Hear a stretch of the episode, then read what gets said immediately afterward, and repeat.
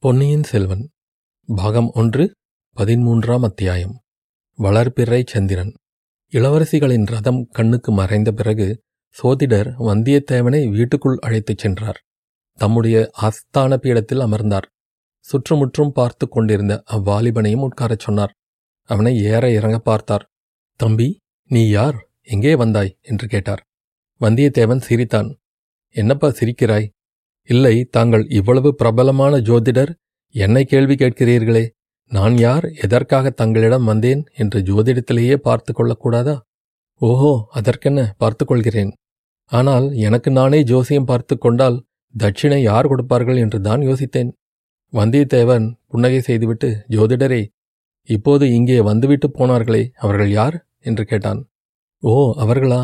நீ யாரை பற்றி கேட்கிறாய் என்று எனக்கு தெரிகிறது. தெரியும் தம்பி தெரியும்.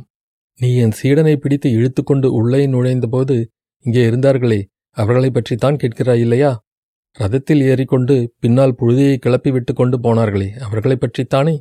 என்று குழந்தை சோதிடர் சுற்றி வளைத்து கேட்டார். ஆமாம் ஆமாம் அவர்களைப் பற்றித்தான் கேட்டேன். நன்றாக கேள் கேட்க வேண்டாம் என்று யார் சொன்னது? அவர்கள் இரண்டு பேரும் இரண்டு பெண்மணிகள். அது எனக்கே தெரிந்து போய்விட்டது. ஜோதிடரே நான் குருடன் இல்லை.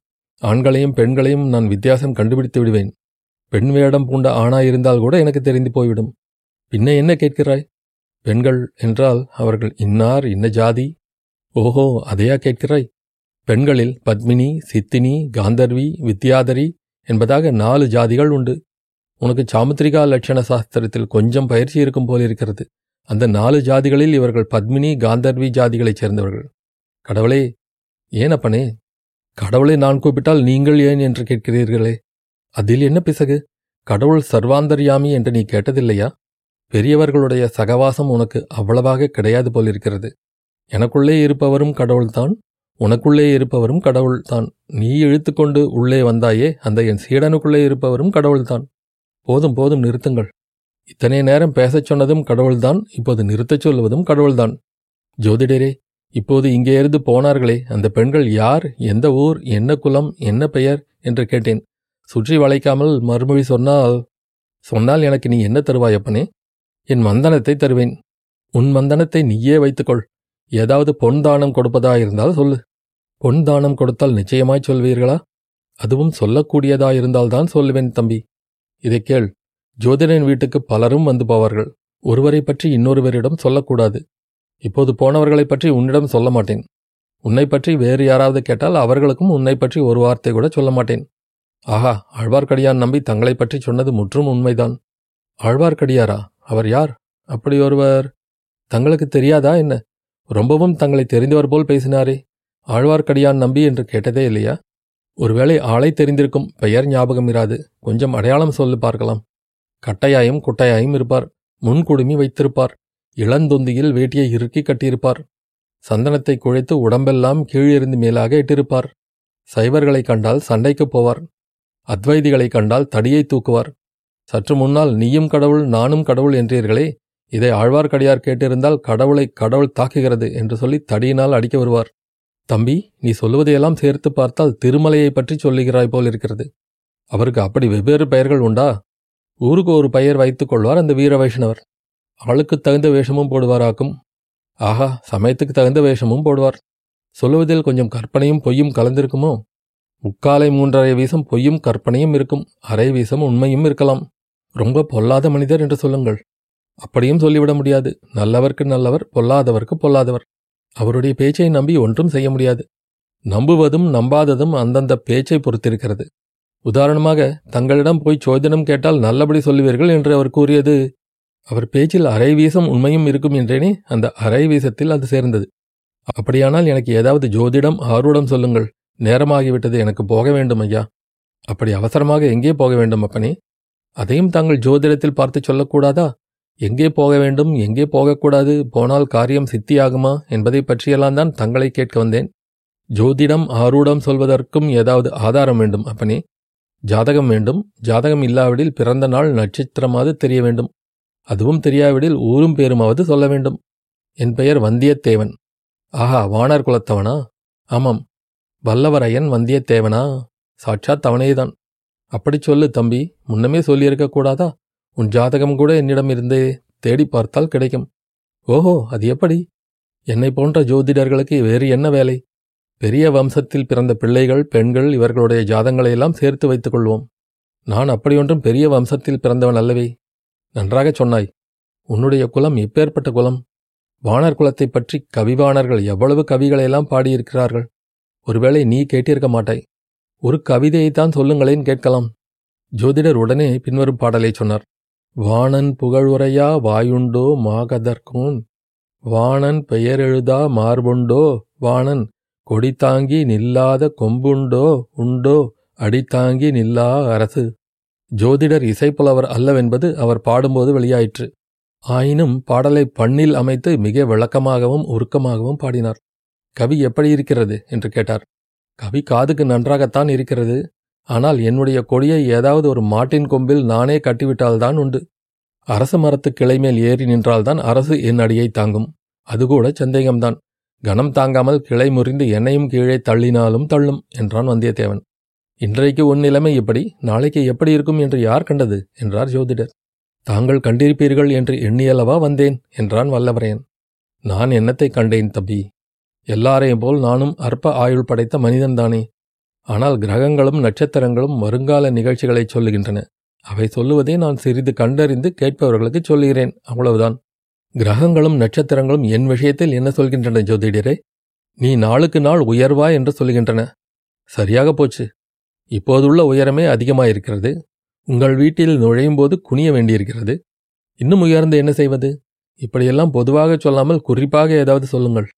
நீ ஏதாவது குறிப்பாக கேட்டால் நானும் குறிப்பாக சொல்லுவேன். நான் தஞ்சாவூருக்கு போகிற காரியம் கைகூடுமா? சொல்லுங்கள். நீ தஞ்சாவூருக்கு உன் சொந்த காரியமாக போகிறதானால் போகிற காரியம் கைகூடும். இப்போது உனக்கு ஐய கிரகங்கள் உச்சமாயிருக்கின்றன. பிறருடைய காரியமாக போவதாயிருந்தால் அந்த மனிதர்களுடைய ஜாதகத்தை பார்த்து சொல்ல வேண்டும். வந்தியத்தேவன் தலையை ஆட்டிக்கொண்டு மூக்கின் மேல் விரலை வைத்து ஜோதிடரே தங்களைப் போன்ற சாமர்த்தியசாலையை நான் பார்த்ததே இல்லை என்றான். முகஸ்துதி செய்யாதே தம்பி என்றார் ஜோதிடர். இருக்கட்டும் கேட்க வேண்டியதை தெளிவாகவே கேட்டுவிடுகிறேன். தஞ்சாவூரில் சக்கரவர்த்தியை தரிசிக்க விரும்புகிறேன். அது சாத்தியமாகுமா? என்னை விட பெரிய ஜோதிடர்கள் இருவர் தஞ்சாவூரில் இருக்கிறார்கள். அவர்களை தான் கேட்க வேண்டும். அவர்கள் யார்? பெரிய பழுவேட்டரையர் ஒருவர் சின்ன பழுவேட்டரையர் ஒருவர். சக்கரவர்த்தியின் உடல்நிலை மிக மோசமாயிருப்பதாக சொல்கிறார்களே அது உண்மையா? யாராவது ஏதாவது சொல்லுவார்கள். சொல்லுவதற்கு என்ன? இதையெல்லாம் நம்பாதே வெளியிலும் சொல்லாதே. சக்கரவர்த்திக்கு ஏதாவது நேர்ந்துவிட்டால் அடுத்த பட்டம் யாருக்கு என்று சொல்ல முடியுமா? அடுத்த பட்டம் உனக்கும் இல்லை எனக்கும் இல்லை. நாம் ஏன் அதை பற்றி கவலைப்பட வேண்டும்? அந்த மட்டில் தப்பி பிழைத்தோம் என்றான் வந்தியத்தேவன். உண்மைதான் தம்பி பட்டத்துக்கு பாத்தியதை என்பது சாதாரண விஷயமல்ல. மிக்க அபாயகரமான விஷயம் இல்லையா ஜோசியரே தற்சமயம் காஞ்சியில் இருக்கிறாரே இளவரசர் ஆதித்த கரிகாலர். இருக்கிறார் அவருடைய சார்பாகத்தானே நீ வந்திருக்கிறாய்? கடைசியாக கண்டுபிடித்து விட்டீர்கள். சந்தோஷம். அவருடைய யோகம் எப்படி இருக்கிறது? ஜாதகம் கைவசம் இல்லை தம்பி. பார்த்துத்தான் சொல்ல வேண்டும். மதுராந்தகரின் யோகம் எப்படி? அவருடையது விசித்திரமான ஜாதகம். பெண்களின் ஜாதகத்தை ஒத்தது. எப்போதும் பிறருடைய ஆதிக்கத்துக்கு உட்பட்டிருப்பது. இப்போது கூட சோழ நாட்டில் பெண்ணரசு நடைபெறுவதாக சொல்கிறார்களே. அல்லி ராஜ்யத்தை விட மோசம் என்கிறார்களே. எங்கே தம்பி அப்படி சொல்கிறார்கள்? கொள்ளிடத்துக்கு வடக்கே சொல்கிறார்கள். பெரிய பழுவேட்டரையர் புதியதாக மனம் புரிந்து கொண்ட இளைய ராணியின் ஆதிக்கத்தை பற்றி சொல்கிறார்கள் போலிருக்கிறது. நான் கேள்விப்பட்டது வேறு.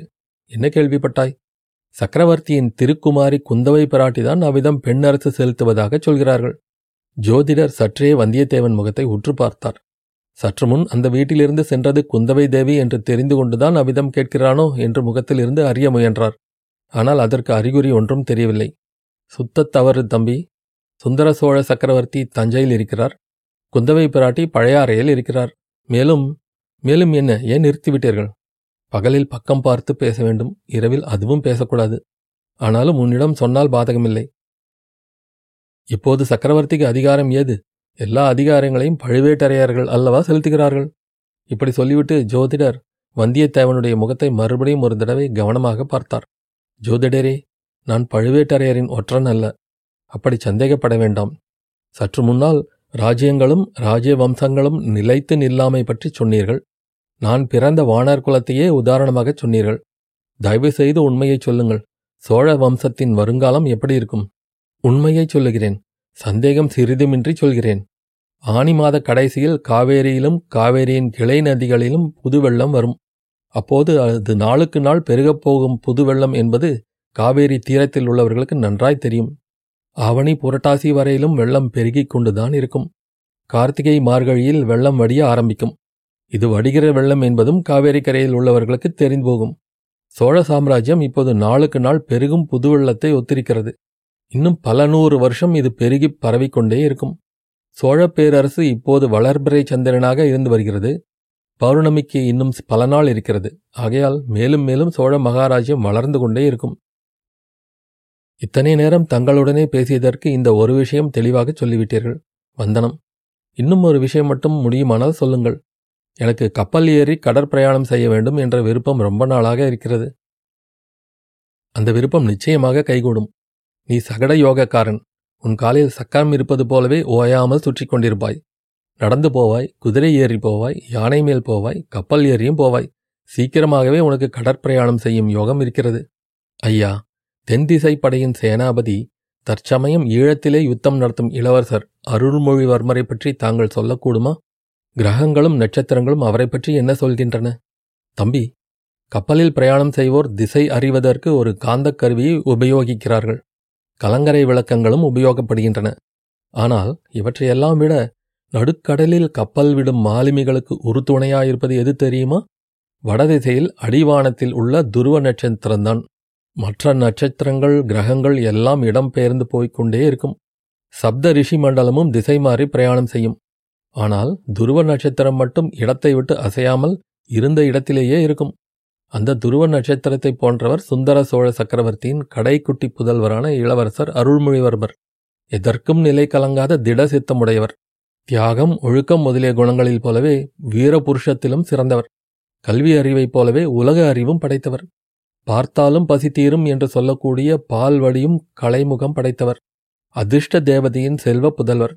மாலுமிகள் துருவ நட்சத்திரத்தை குறிகொள்வது போல் வாழ்க்கை கடலில் இறங்கும் உன் போன்ற வாலிபர்கள் அருள்மொழிவர்மரை குறியாக வைத்துக் கொள்வது மிக்க பலனளிக்கும். அப்பப்பா இளவரசர் அருள்மொழிவர்மரை பற்றி என்னவெல்லாம் சொல்கிறீர்கள்? காதலனை காதலி வர்ணிப்பது போல் அல்லவா வர்ணிக்கிறீர்கள்? தம்பி காவிரி தீரத்தில் உள்ள சோழ நாட்டில் யாரை கேட்டாலும் என்னைப் போலத்தான் சொல்வார்கள். மிக்க வந்தனம் ஜோதிடரே சமயம் நேர்ந்தால் உங்கள் புத்திமதியின்படியே நடப்பேன். உன்னுடைய அதிர்ஷ்ட கிரகமும் உச்சத்துக்கு வந்திருக்கிறது என்று அறிந்துதான் சொன்னேன். போய் வருகிறேன் ஜோதிடரே என் மனமார்ந்த வந்தனத்துடன் என்னால் இயன்ற பொன்தனமும் கொஞ்சம் சமர்ப்பிக்கிறேன். தயவு செய்து பெற்றுக்கொள்ள வேணும். இவ்விதம் கூறி ஐந்து கழஞ்சு பொன் நாணயங்களை வந்தியத்தேவன் சமர்ப்பித்தான். வானர் குலத்தின் கொடைத்தன்மை இன்னமும் போகவில்லை என்று சொல்லிக்கொண்டு ஜோதிடர் பொன்னை எடுத்துக்கொண்டார்.